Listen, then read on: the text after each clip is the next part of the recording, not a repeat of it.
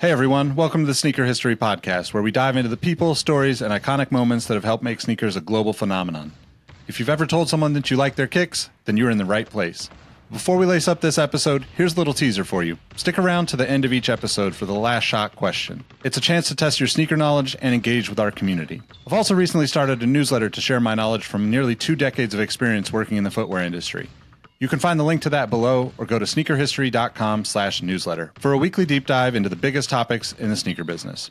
All right, now that the business is taken care of, grab your favorite pair of kicks and let's get started with the episode.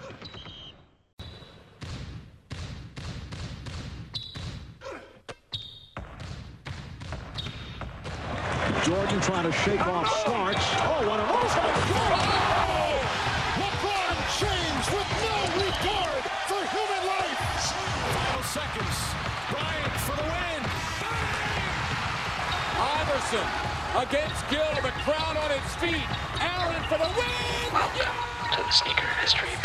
Podcast. What up, what up? Welcome back to the Sneaker History Podcast. My name's Nick Engvall, and I'm with my guys, Robbie and Mike, to talk some kicks tonight. What's going on, fellas? No, not too much, man. Good Thursday night. Just trying not to get sick over here. How you doing, Robbie? I'm great. Got tickets to the Laker game tomorrow, so I am quite excited about that. So just trying to trying to get the hours going. It's going to be fun talking with you guys. Nice. Yeah, that sounds pretty fun. I'm I'm I'm like Cool. Mike. I'm trying to I'm trying to fight off the end of this cold, flu, whatever you call the sickness that I've been dealing with for the last week, week and a half. But um, I would much rather be going to So a basketball game. could could you say Nick that you're down with the sickness? Uh, That's, that's wait wait wait. That's that's too disturbing. All right. Oh, Put on phone. Oh man. So uh off to a good start. Before we get into the rest of the show, we want to talk business. Um, want to shout out to Jay Johnson three five one two for leaving us a review on iTunes. Called the podcast unique and informative. Said love the podcast because it helps me stay on top of current drop as well as digging into the origins of some of my favorite designs. Also have a lot of respect for the guys' takes on inequality and representation in the sneaker game.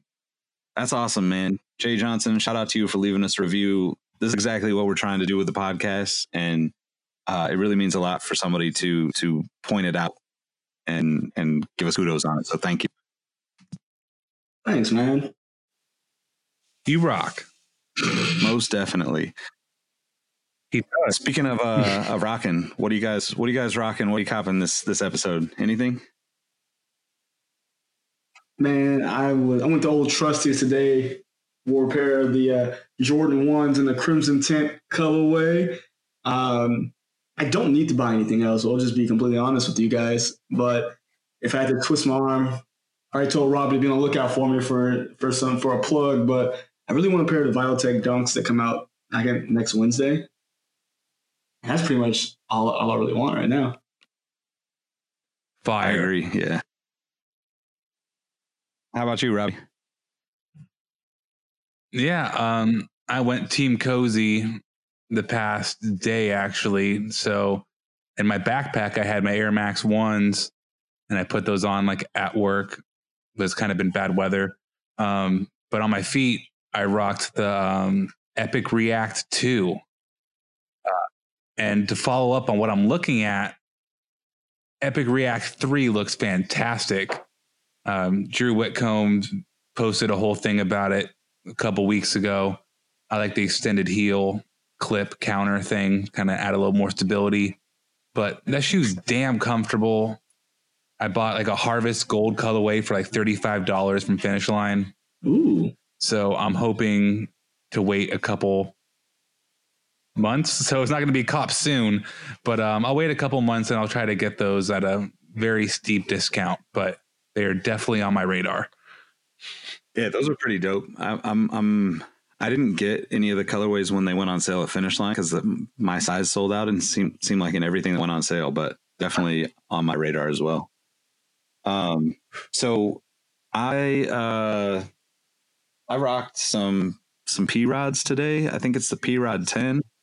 Uh, it's like uh, it's like the elephant print. I think it's the 10. Nice. I'm I'm feeling old right now because I can't think of the number, but yeah, I'll uh, I'll throw them up on my Instagram too because it's definitely a, a super dope shoe. But um, uh, what I'm looking at copping, I don't know how I'll ever get my hands on it, but uh, I'm a big fan of Hebru Brantley and his artwork, specifically like the Fly Boy, Fly Girl stuff. And he has a collab with Adidas and BBC Ice Cream for um, what is it for Art Basel in in Miami, and yeah, it's a it's a Adidas rivalry high, which is like my favorite high top silhouette from Adidas by far from like the OG stuff. So just a crazy colorway. It's got all the like hits of like green and blue, red, um, in like the same color tones that he uses on his artwork. So that's definitely uh, on my. I don't know if I can say that it's on my cop list, but definitely on the wish list. What size do you wear? Is it 12? 13. Oh, okay. Well, it's so funny you mentioned I was actually on Twitter and I was someone posted that 11 and a half right now is going for asking for 10,000 and then the uh, size 12 is asking for 1,000. So as long as you wear 11 and a half, you might be in a, a decent round. Yeah. Uh, I mean, a thousand bucks is uh, about $850 beyond what I'd willing, willing to pay for them probably. So. Oh yeah. Oh, yeah. so, so since it was Jay Z's birthday yesterday, I have to make one more musical reference. I'm wishing on a star for those shoes. well, if they release another Jordan one, then maybe they'll just overshadow them, there and you, you can just go and sneak and get you a pair. no, that's not happening. It's gonna be hard. Probably not. I just try, look. I'm trying to be helpful. All right. Oh man. So uh before we get into the main topic that we want to talk about tonight, which uh is we're gonna we're gonna get into some signature basketball sneakers. Uh but but maybe not the the type of signature basketball sneakers you're used to seeing.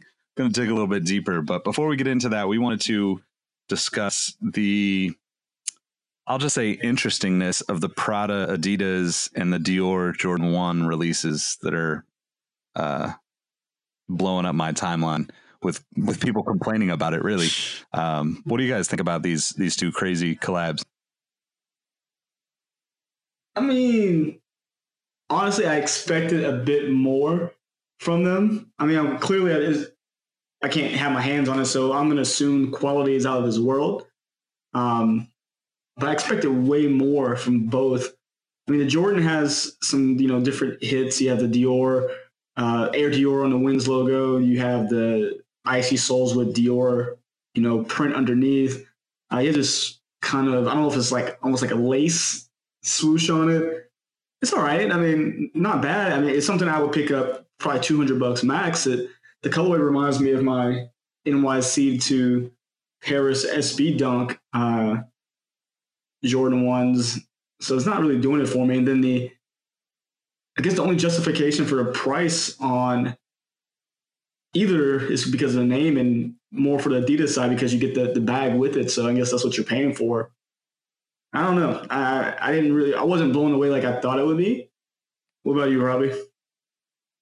That Dior print that they use on all their shoes, handbags, pretty much everything they make, I've always thought was really corny. I mean, regardless of the Air Jordan affiliation, Dior is like my least favorite designer brand of the designer brands. Asterisk, I don't wear designer brands, but um, from a spectator, they're not doing it for me. I like Prada more, like from like an aesthetic standpoint. So that's why I'm a little more interested in the Adidas than the Air Jordan One. But I respect the craft. Apparently, the Jordan One Dior's are being like hand painted on the on the wings logo, just like Italian leather made in Italy. They're actually giving you high end designer construction instead of just a name, which I think is very very important with that price tag. But honestly, it's like that Yoda meme you've probably seen by the time you're listening to this, where it's like you save up two thousand dollars for the shoe, then you don't get a pair of the shoes. That's going to be many people and I'm not going to play myself from the beginning. So I'll leave that for the birds, not for me. But very well done. Just yeah, so not my steez. I I'm gonna I'm gonna mainly because you, you mentioned Jay Z and I was uh, getting a little nostalgic listening to his whole catalog on Spotify yesterday and today, and uh, he he references like if you're you've been into hip hop or sneakers, like you probably know you know Dapper Dan and all of the like bootleg luxury brands that were turned into like streetwear or sneakers back in the day. And I'm thinking about this with this Dior Jordan 1. It looks like something that that, you know, like a custom that would have been made by any customizer who got their hands on you know, Dior fabric or or product that they could, you know, cut down and, and repurpose into a Jordan 1. And to me that's just like kind of disappointing. Um I actually think that overall the shoe looks nice. It's just that my expectations for what that collaboration should be is much higher. And I think that like the the Prada Adidas, although it's like almost stupidly simple, it is actually probably the better of the two because like that's very much like a, a luxury brand approach is to just leave it as simple as possible, right? Like the highest quality and mm-hmm. stamp your name on it and that's it. And that said, I think the the Dior Jordan 1 just because you know, superstars have been remade and and like by a lot of people over the years and I think even like some, you know, super high end versions have kind of stood out where the Jordan 1 even though there has been really nice good quality Jordan 1s made over the year over the years, we've seen a lot of the you know, we've seen so many colorways, I should say, that you almost forget all of the like higher end luxury versions of them. And I think that this Dior version just kind of falls in that same pattern, right? Like if you looked at this 10 years from now, you're going to wonder if it was done by, you know, the shoe surgeon or, you know, Jake Danklefs Dank Customs or or if it was an actual Dior collab, right? And you wouldn't be able to know the difference, you know, one way or the other because it's the, the only thing that I would say that makes it stand out as like a true collaboration is that it's a clear sole and it has Dior on outsole, right? But otherwise, it's kind of just like it's kind of just whatever to me. Um, and interestingly enough, like I was, I don't know, this is going to make me, this is going to show my age, but like I'm a big fan of Stussy, yeah. right? And Shawn Stussy, the original founder of Stussy on Instagram, was like pulled into a collaboration with Dior for Art Basel. Um, and he's done a ton of like crazy like lettering and, and work. And, you know, if you're a fan of that, if that, that era or that, or his handwriting, which is the Stussy logo that kind of became iconic and, and known everywhere in streetwear. If you look at his Instagram account, you can see all the different places that Dior took his creation, his art, and you know just move it around into this experience for art basel. And i'm wondering if like if maybe the only thing that i think could possibly make the jordan 1 dior a little bit more important is if something like that exists and we just as the sneaker community don't know about it and aren't kind of invited to it or aren't privy to it you know like is there some crazy experience that you know maybe this luxury brand has for their you know consumers that elevates this in a way that we can't kind of put into place just by seeing the pictures. But I would think that if they were sending out pairs to Sneaker News to photograph, the whole story would be told and they would want to play on that and then like get the whole story out there for it to have that appeal. So I don't know. Overall, for me, I, I just I feel fairly disappointed in it. Yeah, man. I don't know. Well, those are made for a select type of person, I mean, there's rumored to only be what is it a thousand of the Jordan ones and what about the same amount of the Adidas, right? Um, but you've already seen there are going to be a lot of those handed out friends and family. So I was going to put it down to let's say maybe between fifteen hundred and a thousand total of each. Man, those are those are going to be one of those things we look back in you know, 10, 15 years from now, just like we look at, you know, the fragment Jordan ones or, you know, the undefeated Jordan uh, fours, where you literally had to be the luckiest person on earth to get a pair if you really wanted it. and they're going to be skyrocket. The price is going to be insane for forever. Yeah, I agree. I mean, It's done. yeah, I mean, it's also one of those things I think is just going to be like a sign of the times, right? It's the same way that, you know, we're going to look back at Chris Webber's Dadas and be like, yep, that happened. Spin, watch them spin. So, Um, so um, speaking of Chris Webber's Dadas, Robbie, you want to start us off with uh with our signature sneaker, I guess, deep dive? What we'll call it. Yeah, we didn't go over the rules though, did we? I don't think we went over the rules. Let's just make it up as we go. That's always the best way, anyway. You know. Right.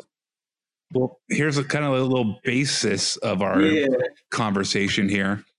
We're steering away from the MJs, the Pennies, the Brons, Kobe's, Shaqs of the world, stuff you've probably heard about one trillion times, um, and going to stick to the stuff you might not see so often in your timelines and on the interwebs. So, kind of like you just alluded to, I, I almost think you can make a Dada C dub like Gucci collab. That'd be kind of cool. Um, but we're gonna go over signature shoot from athletes that you don't much hear of. Chris Webber was like one of the founding, if not like the premier Dada athlete, which was a footwear brand from what 2000 to like 2007, if even Yeah, if even something like that. Uh, yeah, something all right. like that. But he had his C dubs, which anybody who played middle school or high school basketball at that time knows that you could have ordered a pair from a catalog where you get a home pair and a away pair with your number, you know, printed on like the side of it. So you can get whole set up for like 120 bucks. And they were dope. There was two versions. There was one with like a, a like a heel, like a circular pattern on the heel, and a second one that had lines running through it. Um, I'm not gonna lie, I had the black and chrome pair. Like I had definitely had a pair of C dubs. Um, super clean at the time. If you're the kind of person that liked them, you're either like thinking they were super clean and tough while people made fun of you behind your back, or you thought they were clean and tough while people made fun of you to your face. So it's kind of like either way, it, it wasn't a consensus that they were cool. Uh, but you had those, and then like a year later, you had the Latrell Sprewell with a pair of Dadas, um, famously having the spinners on the back, known as the Spinners. And um, if you ever watched MTV Cribs back then, um, the tr- or it was like some MTV show, I want to say it was Cribs, but um, he went through and he used to own like a car store, like a, a, a rim shop, and he was like quote unquote like the inventor of the spinning rim, and it was just such a time to be alive. Like the velour jumpsuit, the spinning shoe on court, spinning shoe off court, and you has spinning wheels on your car. It was magical. I I think you're right. I think it was the episode of Cribs because, I mean, even people call the the wheels Sprewells. They even call them spinners. They call them Sprewells. Yeah. So, so, uh, It's tight. so my uh, my kidding. fellow Honda guys out there will know Honda guys and girls. Sorry, I know we don't have too many women listening to the podcast, so we'll remember the uh, Sprewell Racing as one of the. Uh, I don't want to say like shady, but you know, questionable shops in the racing game for a long time. But yeah, they it was definitely a time, uh, a, a time to be alive, as Robbie puts it. Random fact: the Dada C Dubs actually retroed in 2013. Um, Finish Line carried them. They carried like three colorways: the wood grain ones, the black and chrome, and some other like kind of burgundy-ish colorway. Uh, they they went on like crazy heavy discount. Surprising. Wait, whatever happened to the, what was it, the all chrome ones he wore on like a talk show or something? Were those limited? No. Yeah, that No. so we'll throw the picture up, but if you guys don't follow On Foot Archives, uh Zach runs runs that Fat Shawn Kemp on Instagram, runs an account called On Foot Archives, and he just posted a picture of Chris Webber in the all chrome Dadas. Uh pretty we'll repost it, but um Yeah, the he was on uh, Jay Leno with Mike Bibby in their uh, in their velour jumpsuits. Also, also, what a time to be Oh, alive! yeah, all the- Killing it. yeah, I definitely had one of the uh, velour tracksuit jackets. I can't even lie, and and a, like an old school baseball like jersey pullover that was velour back in the day with my my Dadas and and ones. God, I Did you have an untied? did you have an untied do rag with your Houston hat on Uh, too? you know, I didn't have an untied do rag. I kept my do rag tied. All right, I wanted my waves, son. So I mean, basically, like it's it's a pretty fair assumption to say that anyone listening to this or speaking on this episode right now looked like they came directly out of the back of a Slam magazine, right? At that time, we all basically dressed that way, right? Or am I, am I giving up too much information here? Yeah. Dude, yeah, or upside down visor, tall tees. I had a man. I don't miss those days at all. Got that Ron Artest freaking three piece headband. never owned that. I will safely say I never owned that. I'm thank kidding. I did not own those, but you know what? I mean, so if we're talking about like non, ex, I mean, succeeding brands, in retrospect, I'm gonna, kind of segue into the, another signature shoe here. Um, Fila at one point was a heavy hitter or like a medium hitter, I guess would be more accurate in the basketball game. And they had arguably probably one of the most famous athletes in the NBA during the 90s in one Mr. Grant Hill, who unfortunately had his career derailed by injuries. But there's no denying, especially by the retro numbers, that Grant Hill can still sell sneakers with Fila. Like you you can't you can't sleep on that Grant Hill line. Like you got to put respect on it. Anybody else have any like fond memories of like the Grant Hill one or the two? Man, I remember seeing like classmates have them, but I never owned a pair like of any of his signature lines. In fact, I don't think I've ever owned a pair of Filas, to be completely honest with y'all. Oh, come on, you guys. All right. Man, I just No, I, I'm I, so I'm like a ridiculous Tupac fan. So the Grant Hill two was like must have for me from the very beginning. Um, I definitely have a handful of those. I have a couple of Grant Hill ones.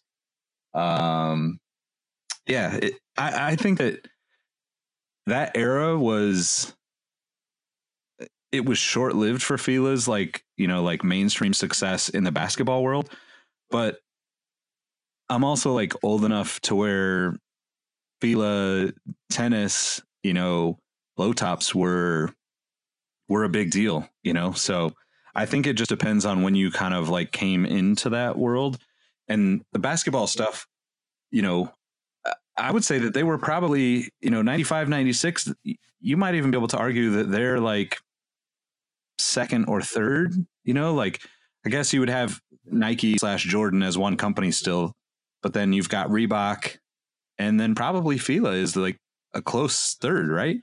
So it was it was it was a big deal. Like anybody that had that stuff back then was like, eh, you know, to me was like that you were you were on your shit if you had that, you know, first or second Grant Hill shoe, which is weird because like I'm not a Duke fan, so well, So- I'm gonna pull a ro- rock right here. So if anybody gives them to me for free, I'll wear them. I'm just gonna take one Fair page out of his. You can get them for 50 bucks uh, from Urban Outfitters. But like, Mm, if you were the shit with Grant Hills, were you still the shit with Jerry Stackhouse, like stack mids and lows? Or were those on like the same playing field or were those lower? I mean, I like the Stackhouses like a little bit less, just because uh, Tupac wearing Grant Hill twos in All Eyes on Me like centerfold of the of the CD. That was like double nostalgia points for me. It was like, oh, I kind of like this stuff. I, I kind of like the shoes already. I respect the brand. Grant Hill was like, I mean, I remember getting his basketball cards and being like, man, he's the next, the next big thing. So then the shoes showing up in the in the album for me was like, oh, gotta have them now. So I don't think anything else in the Fila line, as much as like I like some of the other stuff, Stackhouse stuff, there's a like some non-signature stuff that I really like and would like to see retroed, but none of it really could pass the the Grant Hill stuff for me because like it, I was getting it from both the basketball side and the hip hop side, and that was just like the perfect mix and the perfect kind of combination of things for me to be like super fan 99. Can I can I just say that I've never sang "All Eyes on Me" without actually singing "All Eyes on Cheese" because that's all I ever do. Oh my When I- and I, like all eyes on cheese. Like I'm sorry, but that's, that's a true freaking story. I'm not trying to be funny. Every time I sing that song, it's all eyes on cheese. Um, yeah, Tupac is. That was definitely like. I don't want to get into the whole hip hop conversation, but I think I read somewhere that like the new school like thinks Tupac isn't cool or like isn't good. And that's when I like slap the shit out of him. Like, what are you thinking, boy? Psh. Like Get that. Tupac's God. Like Tupac is your savior. Um, it's crazy. But um, The reason you're we're getting really off topic, so, So, I'm, I'm gonna stop that. I want to say the one thing kind of related though, like the interesting thing about that is that th- this is kind of like the perfect storm of like like people that are doing cool shit recognizing that other people that are doing cool shit and just supporting just because. So like there's a story, I don't know who did the interview like years back where Grant Hill talks about getting those shoes to Tupac. And they had never met, but he just sent him the shoes like wanting him to check them out. And it wasn't like the stylist was asking for him, or it wasn't like you know Grant Hill or Fila's PR team like trying to get him on Tupac's feet. It was literally just like I want to, you know, like I sent him the shoes, wanting him to check them out and hope that he appreciate them, and he decided to wear them in the photo shoot for the for the album, right? And that to me is kind of like also an important piece to that story because nowadays everything is planned, right?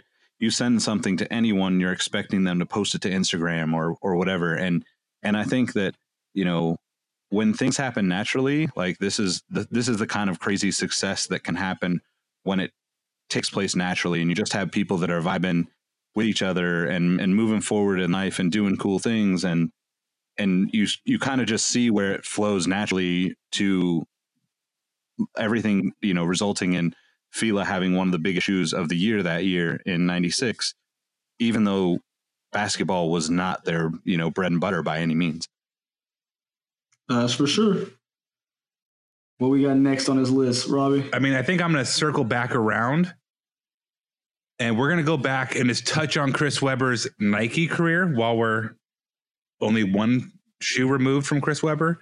So you had the C dubs, and I'm just going to kind of leave that there because I don't like those shoes. so I'm just like, they were cool, but I know Nick probably has a little bit closer attachment to it than I do. But let's talk a little bit about some some of the Nike shoes then. Like Chris Webber, I'll throw a couple out there. You had the Chris Webbers, you had the Air Alonzo, you had the T Bug by Tim Hardaway, you had the um, the Zoom Flight Five by Jason Kidd. All these kind of like one off signature shoes that were good looking, even though they're not all in my taste, but they were all good. Like, what do we think about those kind of one off Nike signatures of the mid to early 90s? I always wonder what made him kind of give up on them. Um, Right? It's a good point. because I mean, I feel like a lot of those would have done well, especially in this. I mean, I guess you can't really forecast 20 years in the future, but I mean, people like going back to the old, like the old retros and like wearing them this, and they're succeeding. So I mean, I never, I mean, I didn't, I never had a pair of Charles Barkley's. I never had a pair, you know, C Dubs with Nike. Um, but I, it's always one of the ones I definitely respected from I wouldn't say afar because it's definitely something I always would check out in the shoe store. But you know, as a as a kid, not knowing too much, I always gravitated toward what I knew, which was like you know Jordans and Air Maxes. So um, I don't know. I think they're like now. I think they're awesome. I mean, I wish they would kind of come back with some more of these and give me a chance now that I have a, a more refined sneaker palette to to be able to kind of partake in those now. I think that the time of like the like late 90s early 2000s was kind of similar to the time we're at right now when it comes to basketball shoes, where you have all these people that are getting into basketball shoes. You have all these brands that are like stepping back in and, you know, making their own signature shoes and, and in team shoes and all, all of the above, right? But back then, you know, a guy like Chris Webber who, you know, could have stayed with Nike probably his entire career and had a, you know, whatever we would be buying his retros now, right? The, the opportunities for him to go to a different brand and get either more money or more freedom or you know so many of the other potentials that come with not being you know kind of a you know third fourth fifth tier athlete. And and that's tough to think about. If if you look at like Chris Webber in the league he's probably a top five ten player in the league at that time. Yet he's significantly down the list on Nike's roster right? So guys like Tim Hardaway, guys like Gary Payton, even even though they had short signature careers on the sneaker world, the potential for them to to to do something with other brands, you know, the temptation of that to me would have just been like unbelievable, right? Because it's not it's a lot different than now where you know, yeah, you can you can come to Puma and get you know a, a Clyde Disrupt in your team's colors and your logo and whatnot, or you can go to you know Li-Ning and get a signature shoe from Li-Ning or any of the you know any of the brands that are out there non Nike Adidas and get a signature shoe and what does that look like for the future? There's there's a lot of upside to it but there's also you know a lot of potential downside. And i think now we see all of that stuff pretty clearly. You know, nobody's going to make a crazy move without kind of knowing pretty well where the direction of all the stuff is going to go. Now, you can f- have a falling out between people that work at the brands or on your, the, the player's, you know, team or whatever that looks like, his agent. But like back in the 90s, like take, take, you know, Dada as an example, since we were talking about Chris Webber. If Dada blows up and becomes, you know, one of the brands that actually survives through the 2000s, then potentially Chris Webber has, you know, probably equity in that company, probably crazy amounts of residual income from taking that chance. Where with Nike, you know, I think they all those athletes basically their personal logos were removed from the shoe and the retro would never they would never see any money from the retro product. You know, that seems to be the pattern that we've seen with Nike over the past, you know, 10 years or so. And, you know, that's just business, right? Like all these guys should have thought about that back in the day, even though it wasn't something that was normal to think about, probably, because you just thought, I'm excited to have a signature shoe from Nike. But there's a huge downside to sticking with Nike is that if they want to remove your logo, like the Chris Webber shoes are a great example, right? Like the Air Max Sensation was a Chris Webber signature shoe. It had his CW logo on it. Then once it returns as a retro, they take that off. You know, obviously they'd have falling out or, you know, parted ways years ago, but like there's no chance for that to really come back around again, in my opinion, without without some crazy, you know, negotiating where Nike can just continue to make the product and make money off of it. Chris Webber kind of just missed out on the opportunity because he stepped away from it. But, you know, like I said a minute ago, the potential upside for him partnering with somebody small starting out, like a, a Dada or, you know, any of the other brands that were starting out back then, you know, like And One is the one brand that I think really popped off. And, you know, we could probably shift into that conversation where, you know, Stephon Marbury only had two signature sneakers released. I think, uh, I think I've seen the third signature shoe rarely over the years as a sample or whatever, but you know, that's still probably one of the best, like, I guess, low key brands of that era. And even now they're bringing back the Tai Chi again. And like, there's like this residual opportunity for a lot of those athletes. Clearly, like, you know, Stephon Marbury moved on and did his own Starbury thing. But, you know, I think like there's, you can kind of see what that potential upside is really clearly now, where, you know, back in the day, you might not have been able to see both sides of it. Yeah. You couldn't get it all. And I think that's why more and more people, let's think like Kyle Kuzma, for example, he's not at all on that same level yet, but you see an opportunity where you have not even had one yet in his case, or you've had one and it's been lukewarm. You know, you can go somewhere else and maybe start something that could be retroed or something that could start a legacy for you 15 years later but maybe at the time it seems kind of silly. Like who's laughing now and one or everyone that thought and one was dead and stupid like and one laughing like, so i mean so many of those shoes it, it sucks that like they the athletes couldn't stay with the brands because i know personally and a lot of listeners probably feel this way I like so much more getting a pair of Jason Kidd shoes with the J Kidd logo. I love that little like swoop thing. Same thing with the Webbers. Like it is, it is, it means more when you can call it like the C. Well, they call it the CW now, right? Yeah, I think so. I, I believe they call it the CW. I can't I can't remember which, what they're on now or what, what they called it before, but uh, you know, it just all right, it was the Air Max CW and then it became the sensation. I said that wrong. Yeah, I mean, so like calling it Air Max Sensation makes it feel like it's any other team Nike shoe from any era ever.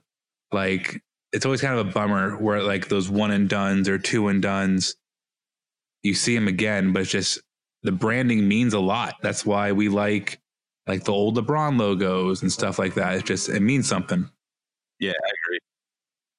Yeah, and C Dub had probably one of the best logos ever. I think he, he definitely top ten logos from Nike, and it just takes it. Like you say, I, if I didn't know the shoe existed, like say someone you know new the sneakers, they see this thing get retro as the you know was an Air Max sensation, and someone tells them, oh, this was actually a signature shoe, they would have no clue because you know a lot of times they just would assume it's, it's a team model. Yeah, for sure, and and you know me personally being like, I mean, Chris Webber is my favorite player you know, at least top three favorite players of all time. So I have like personal stories that go back, you know, that I'll get into maybe on another episode, but like, like being a Kings fan, being a Warriors fan before the Kings came to Sacramento, like Webber was like always very close. And even before that, like I was a fan of him when he was in high school.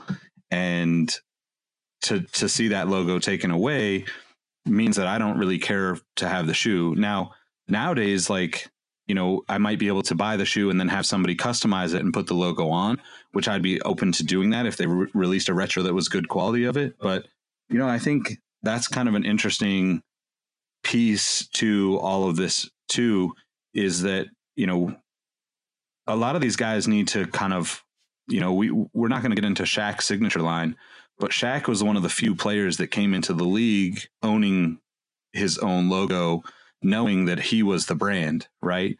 And I think that is, you know, separates the the men from the boys, so to speak, in the modern era of what you know what athletes are and what influential people they are and and what how creative they are as as individuals and where they're going to go in the future with their own footwear right i mean it just it has to be something that that these younger guys are thinking of. Like Kuzma is a great example, right? Like he's not quite leveled up yet, but we we see the potential in him. Even you know, not as a Lakers fan, I'm like, damn, this this kid is like, you know, has a, has huge upside potential, and you know, who knows if if he's got the right people around him to have that conversation. But it's kind of crazy. Like I was just thinking about it as you were as you were talking, Robbie. Like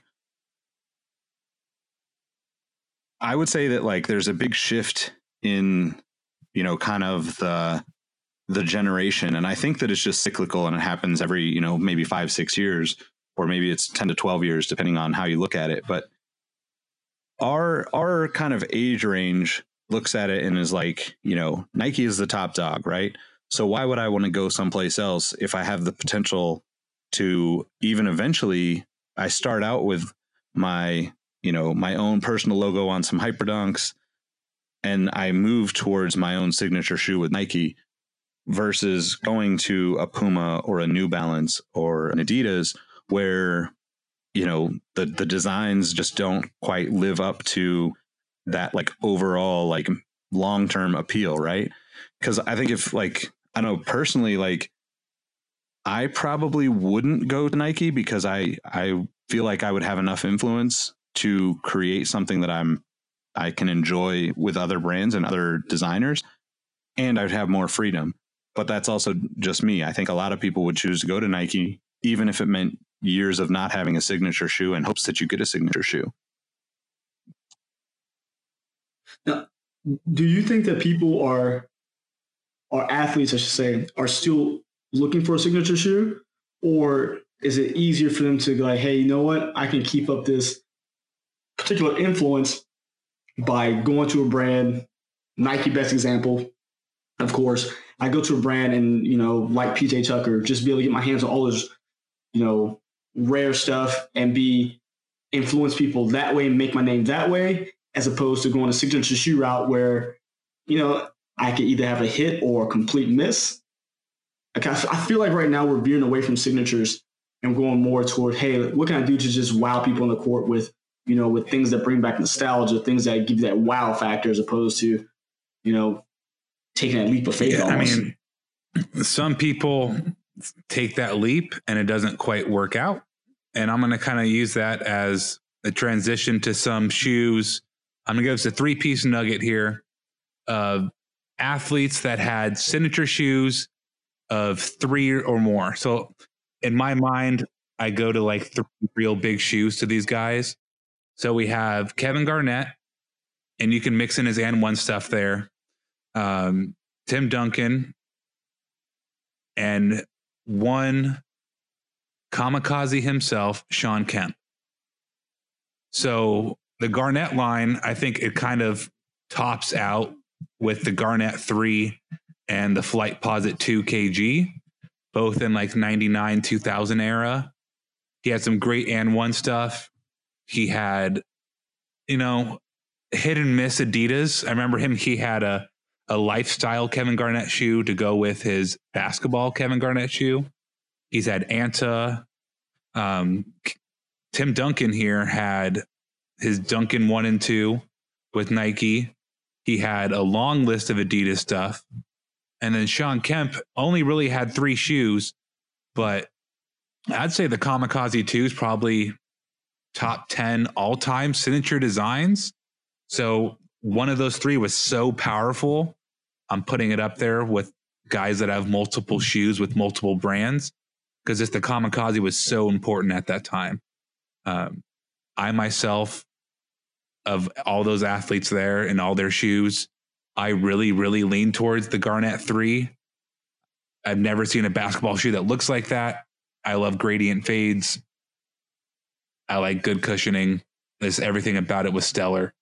Do you, what are some thoughts about those athletes and kind of each of their endeavors for you guys? I mean, the Kemp is hands down my favorite out of all those you mentioned. The uh, Kamikaze two was just spectacular. Even when they did a retro a few years back, I don't agree with some of the colors that they they brought about, but you know the the OG uh, Sonic colorways. It was the uh, if I'm not mistaken, it was the black and black and green, like Durabuck, Nubuck, whatever it's made out of. is super clean. Um, the fly was the, the Flightposite. No, what was the KG? The Flightposite two. Yeah. Whatever that one, they just retroed it, and this was a prime example of you know because he went back to and one. He's like their brand ambassador now. Uh, he he does a lot with them again. So of course KG's name's not on it. But I just yeah, I mean all clearly great players. Tim Duncan, first first ballot Hall of Famer easily. All of them actually, but uh, I don't know. Tim Tim Duncan's shoe didn't do it for me. Um, I liked the Total Foamposite Max. That was my favorite shoe he ever wore. Um, so his signature did not wow me in any way. But yeah, I think Shawn Kemp had hands down wins it for me. I mean, I think all those guys had really solid, you know, like short runs, right? Like, I'm not a big fan of like the Nike Tim Duncan stuff. KG had some pretty dope stuff, like the Flightposites, the uh, Air Garnett 3 that comes to mind. I, I mean, I think even you might even be able to throw like Dennis Rodman in there, right? Like the the worm Ndestrukt and the shake Ndestrukt were obviously his signature shoes, but it's kind of crazy because I, I think Mike made a good point where people now aren't are thinking that they don't need the signature sneaker as much as maybe you know these athletes 20 you know roughly 20 years back were were wanting signature shoes. And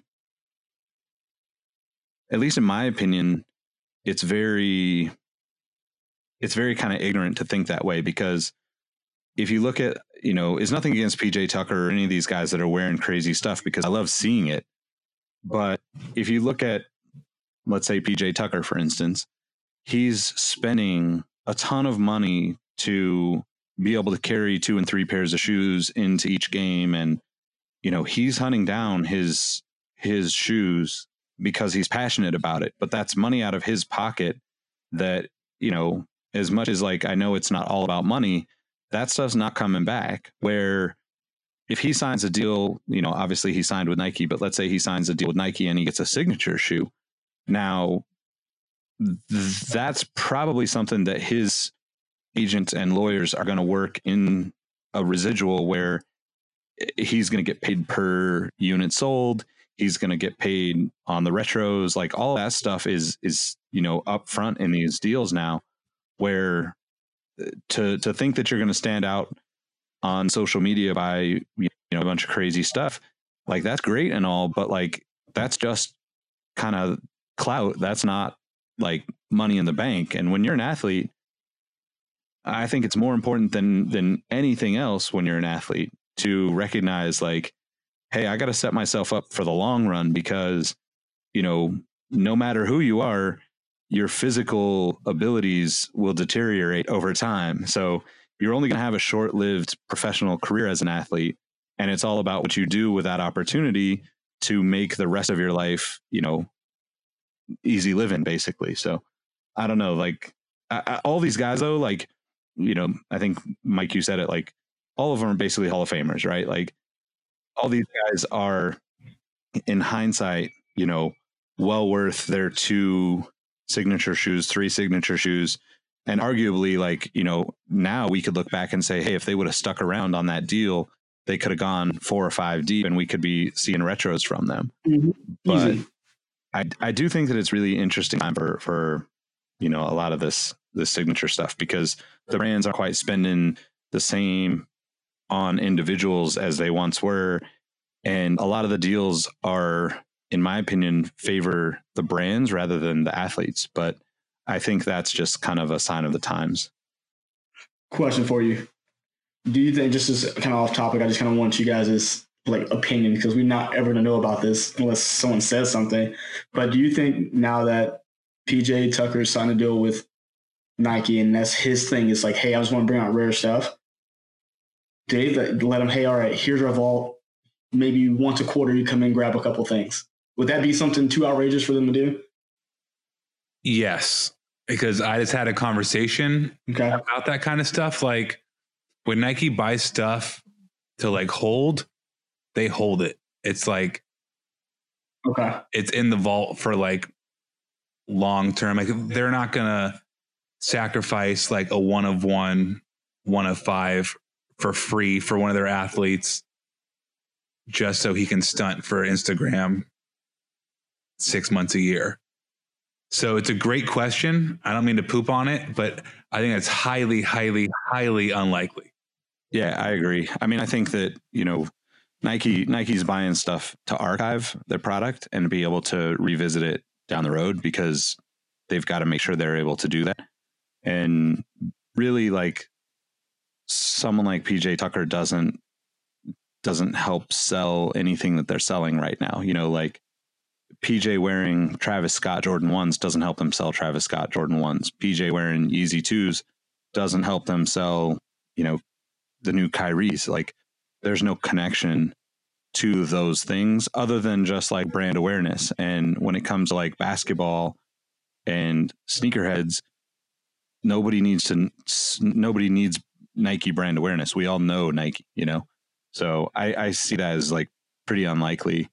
Um, I think that there are other ways that smaller brands could kind of hack that system. But um, if anybody wants help with their smaller brand, give me a call and I'll happily, you know, do some consulting for you to, to help you do that. But like, it's definitely not something that like a Nike or Adidas would would you know spend money on to make happen, right? Like they'll let him wear older Nike stuff and might give him a contract to wear Nike shoes, but that's primarily to build hype around products like the, you know, Kobe retros that he'll be wearing or some of the Kyrie's that he'll be and some of the stuff that they're actively selling and pushing and marketing over the course of his contract, basically. Right. Well, it all makes sense to me. Let Nick be your consultant for old school heat and everything will be okay. Um, I mean, to, but before we go away from that, I was thinking more about what I said about the Kamikaze 2 being a top 10 sneaker. And I can't think of a way to argue myself out of that. Like the Kamikaze 3 was trash. The Kamikaze 1 was the intro point.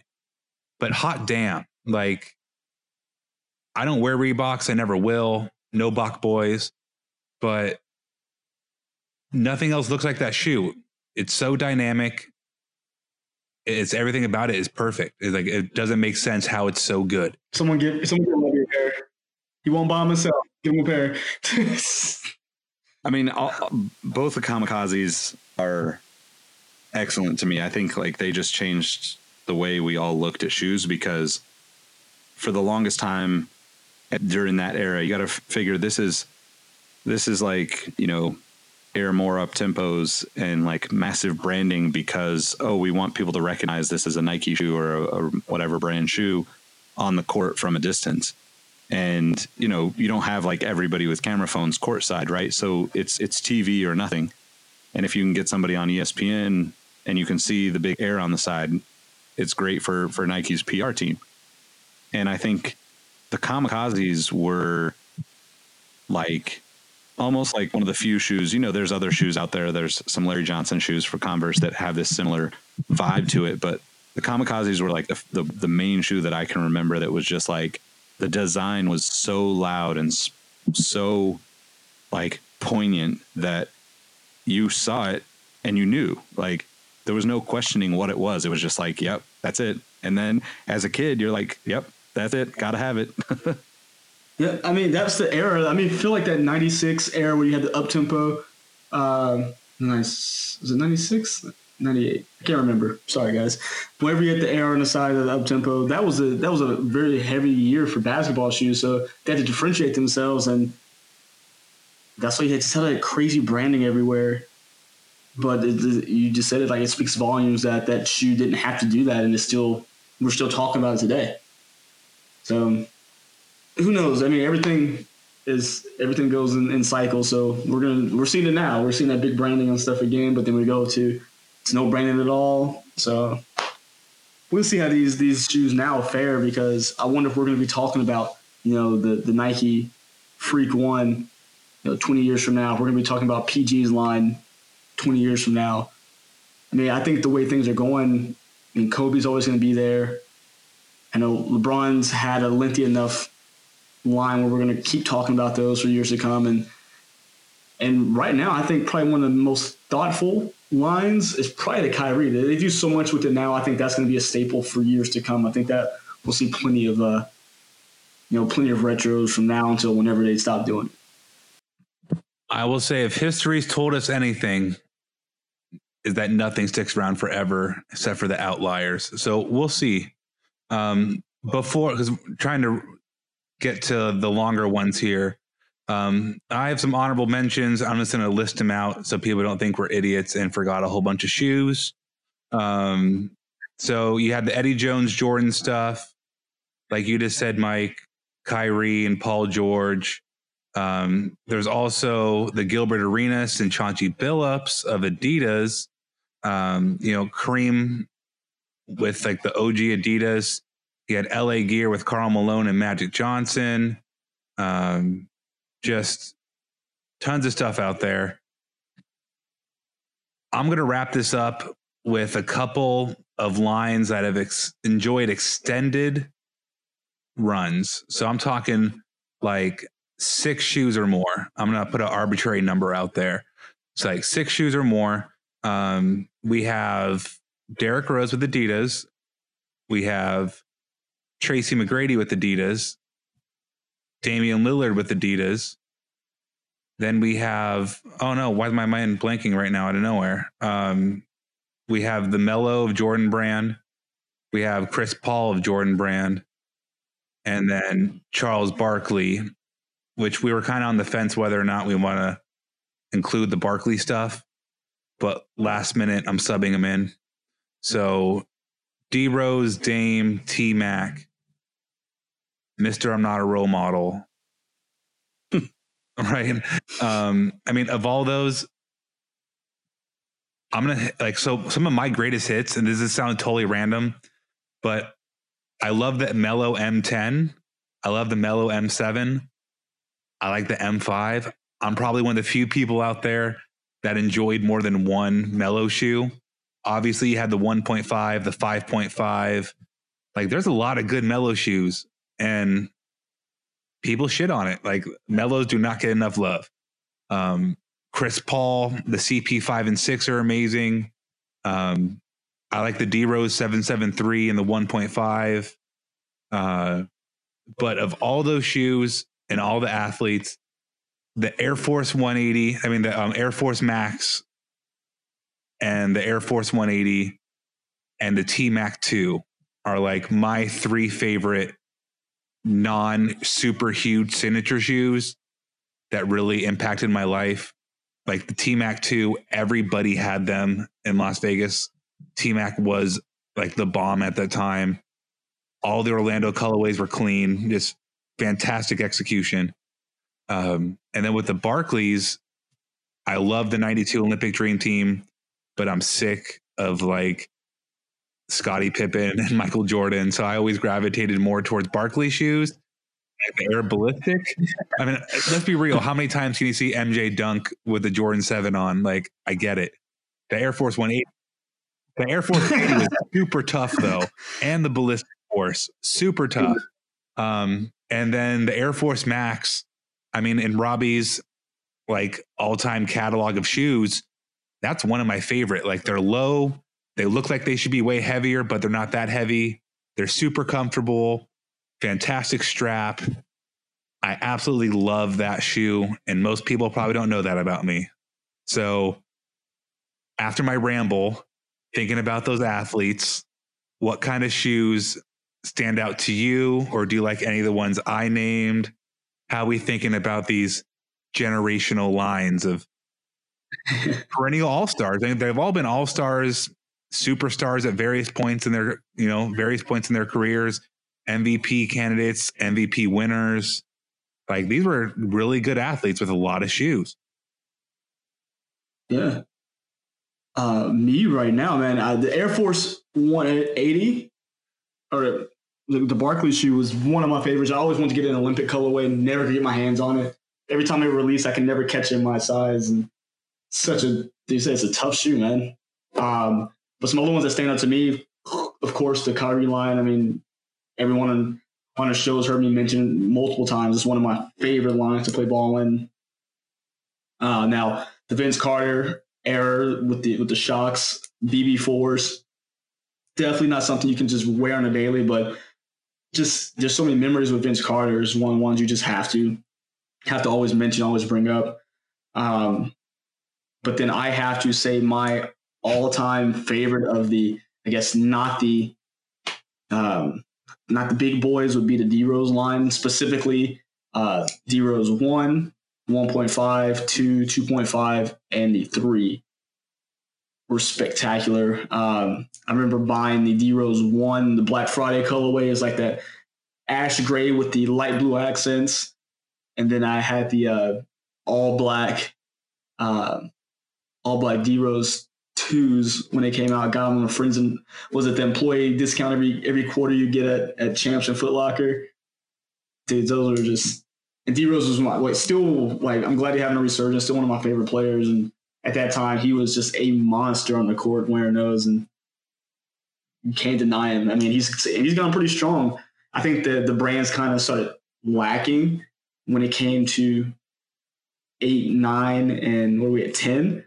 But everything from one through seven actually was a pretty solid shoe. I think seven might have been a uh, the best of the Boost era for D Rose shoes, but and they're sort of retro. Uh, from what I've they've already done a 1.5. I missed that on because it was so under the radar. But now the the D Rose one is supposedly coming out between now and the beginning of next year. Yeah, D- the D Rose one is definitely one of my favorite shoes of all time. Um, I mean, it, it's not like the best performing shoe by any means. I just aesthetically really loved it. It was super kind of like low key, but had subtle details that I appreciated. Um, same with the D Rose too. I mean, I think like the the thing with a lot of these athletes, a lot of these signature lines is, uh, you know, thinking about like what you mentioned about you know Carmelo Anthony, Robbie. I wonder how much you know the how much the the encore stuff impacted the way that their signatures are treated, right? Because you know, as much as like I'm a pretty big Carmelo fan, you know, say, saying that is in like I own multiple of his signature shoes. I own probably way too many of his jerseys. Um, he's always been, you know, like a trouble spot emotionally for anybody that's invested their like you know money or time or fan fandom into him right? Because he's never played up to what we see is capable for him. And i wonder how that applies to potentially like some of the way the older guys you know maybe the way their signature shoes aged. Because i'm thinking about like some of the ones that we didn't really go too deep on but like you know guys like vince carter who is clearly like still going and I think that whether it's the and one Tai Chi or the Shox, he, th- those shoes are going to sell at least to some extent based on him still going hard and and his highlight reels still being played repeatedly and shared on social all the time. But then you look at guys like, you know, Alonzo Mourning or Tim Duncan, Amar'e Stoudemire, they just don't have that I don't want to call it like a viral component, but it kind of is that, right? It doesn't have that wow factor for social media. Um, and I think that's kind of an interesting thing to to look at as as we talk about, you know, these signature lines. But I um I'm with you like on the on the Jordan 7.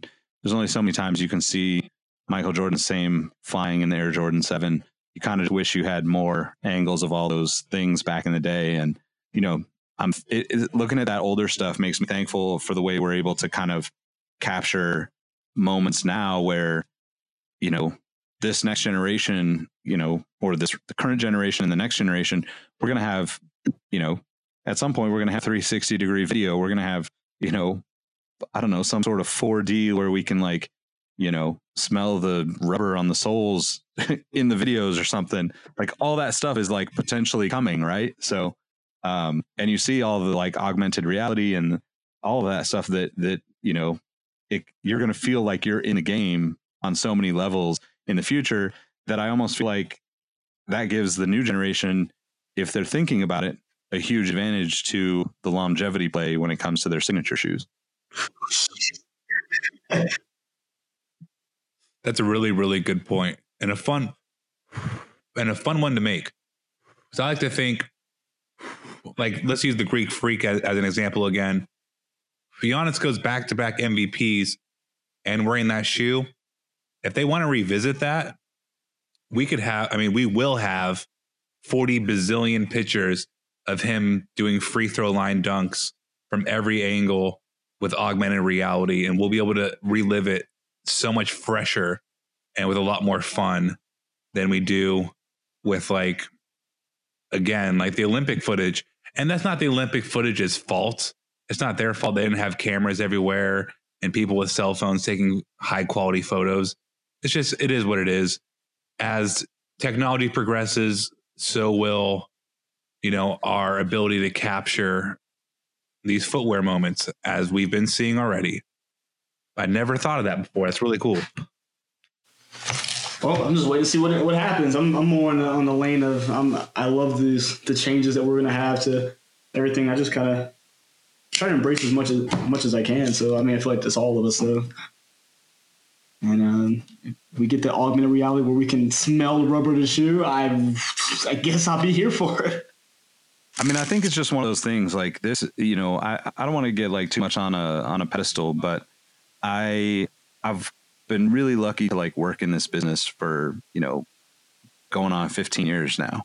And one of the things that I see so much of is people complaining and people being negative about whether it's the new people or the new sneakerheads or the people that aren't, you know, you know, paying enough attention or the resellers, like everybody's always complaining about something.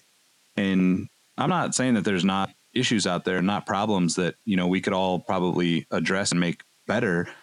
But when you stop and look at it, like, man, like we got it made to be able to like have access to so many different brands and so many different athletes and so many different celebrities and like creative people have, you know, the ability to go out there and do you can literally DM your favorite athlete or, you know, creative or entertainer on almost almost any person is on social media in some way. I'm not saying that people are going to respond to you, but if you're persistent enough, you might be able to get in touch with somebody that you would think would never respond to you otherwise. And if nothing else, like you can you can look at all the all the people that that person follows, and you can follow all those same people, so you're consuming the same kind of content that they would while they use their social media, which is something that you know you just couldn't you don't have access to that 20 30 years ago and i think that all of that stuff just means that you know we're going to move forward at such a, a more efficient and better you know direction than we ever have. So me like it's always exciting when that stuff you know when i when i step back and think about that stuff and that's kind of how i keep from getting pulled into the you know because like it's it's not like i'm you know happy to see dior and jordan 1 do this lackluster collab right? Like I, I would love to see something that wows me the same way that everybody else is looking at that collab going this could have been better but at the same time like you step back from it and it's like there's so many cool things going on and so many cool opportunities that people are getting that it's like I just want to keep being a part of it. So, uh, okay, off my soapbox. Yeah. well, to add a little bit more to you, I just realized I was looking at the the clot uh, Air Jordan One Mid actually has more of a luxury feeling to it than either of those two shoes to me. But that's just my opinion. I want to get out there. exactly. Yep. It's a good opinion. So, I mean, with that, only real other caveat I want to add is we purposely didn't put Scottie Pippen in there because if you don't think Scottie Pippen's super popular, obviously you've never looked at a shelf with a million Air More Uptempos. I mean, I know they're not his shoe, but they're his shoe. It might as well be. Yeah, I was like, there it is. Letting and they still make them things too. Yeah, it's like whatever. But does anybody else have any last shoes they want to add before before we go? Um, So I think we should touch on two kind of outliers in the signature sneaker world. One of them would be Jamal Crawford, mm, Brand Black. who uh, had his brand black signature shoe, which is pretty dope. Like it's kind of low key off the radar for a lot of people. Um, and the second one is Paul Pierce, who had a pretty crazy signature line, but as Robbie pointed out, was never sold as adult sizes. I didn't know that until you guys told me. I never realized that at all. I mean, he can keep them shits. Screw the Celtic. That's wow. totally biased opinion, but yeah, I, I, every time I would see him wear a shoe in the final, I'm like, oh, those are actually kind of cool, and they're only in big kids, so that's completely crazy. I don't know why they did that, but shout out to, I mean, apparently Trick Daddy loved the kids, but Paul Pierce loved the kids. He, he didn't want those hateful Laker fans out there like Robbie wearing the shoes. He's like, nope, none of that business. Only the kids. You ain't Kobe. you, they don't love you like they Kobe. They ain't love you like that, Paul. You ain't Kobe. Uh, supposedly he did that because he didn't want it to be like a, uh, you know, it, it, it really was about the kids. Like he didn't want it to be some like big money deal thing. That's what I heard years back. I don't know how much truth there is to that, but uh, you know, we'll have to talk to the truth at some point. Yeah. Some, help us. Get, somebody, somebody tag him. Tell him to come on the podcast and talk to us. So weird Paul Pierce story. I was at an Einstein Bagel in Las Vegas, Okay. and I held the door open for some guy walking in, and I wasn't paying attention. And then I look up, I'm like, "Oh crap, you're Paul Pierce." I was like, I saw him at a bagel shop. Maybe I'll see him there again. Um, Good try. Song, huh? I poke fun, but that's really cool that he would do that for kids. So, Paul, Pierce, you're not a bad guy. Just you play for the Clippers and the Celtics. What the hell? Um, like, can't condone that.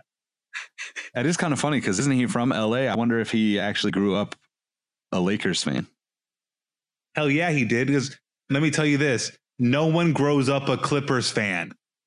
No one. like your condition. Uh, apparently, Kawhi Hey, Leonard.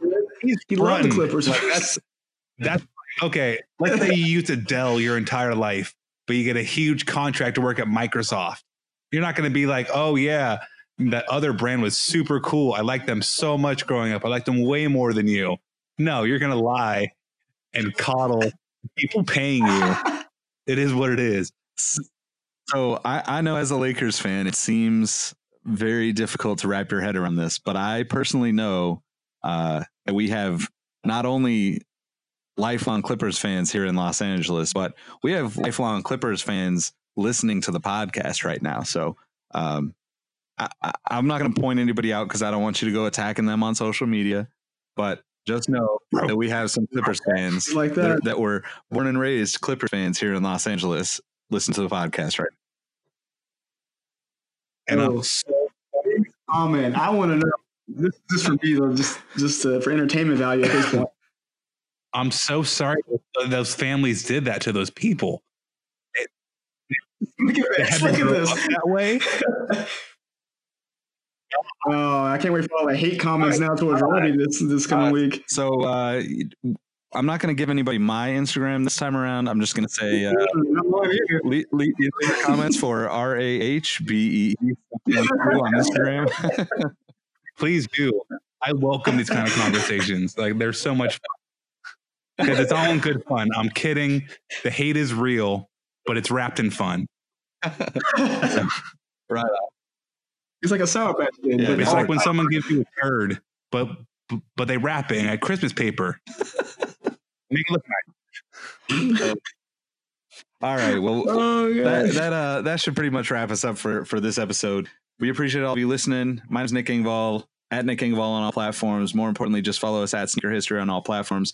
Do us a favor if if you're still listening to this episode and all of our shenanigans here at the end, share this episode to your Instagram story so we can repost it and shout you out.